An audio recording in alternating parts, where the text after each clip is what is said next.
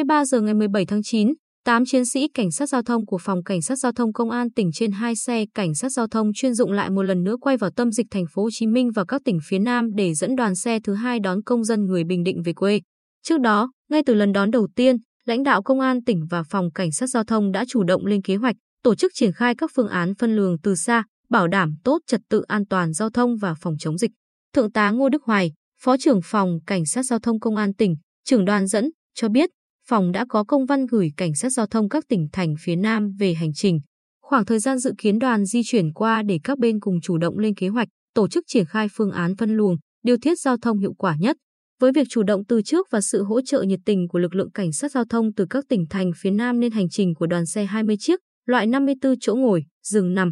chở 450 công dân Bình Định từ tâm dịch thành phố Hồ Chí Minh và các tỉnh phía Nam đã lưu thông thuận lợi trong suốt hành trình gần 700 km trên huyết mạch giao thông xuyên Việt. Cụ thể, tại thành phố Hồ Chí Minh, địa phương đang thực hiện chỉ thị 16 nên trên đường có rất nhiều chốt chặn. Song tại các ngã 4, ngã 5 hay các chốt kiểm soát, cảnh sát giao thông thành phố Hồ Chí Minh vẫn nhanh chóng tổ chức phân luồng, điều tiết giao thông để đoàn di chuyển qua thuận lợi. Hay khi đến địa phận tỉnh Ninh Thuận, một xe trong đoàn bị hỏng, nhưng được sự giúp đỡ của lực lượng cảnh sát giao thông tỉnh bạn, nên đoàn xe vẫn tiếp tục hành trình đã định. Ngoài ra, khi đoàn qua địa bàn thành phố Nha Trang, tỉnh Khánh Hòa, dù trời mưa khá lớn, nhưng cảnh sát giao thông tại các chốt vẫn hỗ trợ nhiệt tình để hành trình của đoàn xe không gãy mạch.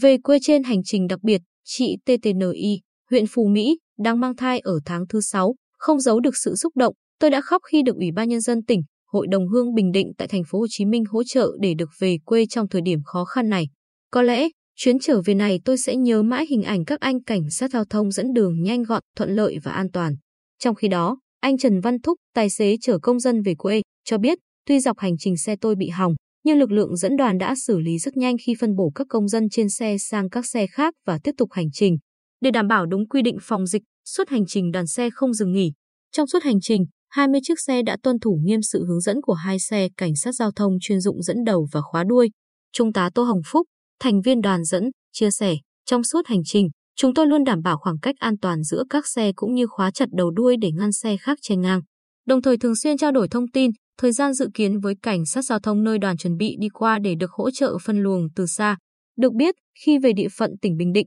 phòng cảnh sát giao thông đã chủ động bố trí thêm các xe chuyên dụng để dẫn đoàn, đưa các xe đón công dân Bình Định đến các điểm cách ly tập trung theo quy định hoặc giao cho địa phương của từng công dân quản lý. Thiếu tá Trịnh Minh Châu, thành viên đoàn dẫn, cho hay, việc dẫn đoàn đợt này có nhiều cảm xúc khó tả, bởi đây không chỉ là trách nhiệm mà còn là tình cảm giữa con người với nhau. Sau chuyến đầu về anh em phải thực hiện cách ly theo quy định. Và hôm nay chúng tôi lại sung phong lên đường với mục tiêu duy nhất là đưa các công dân Bình Định từ tâm dịch về quê thuận lợi và an toàn.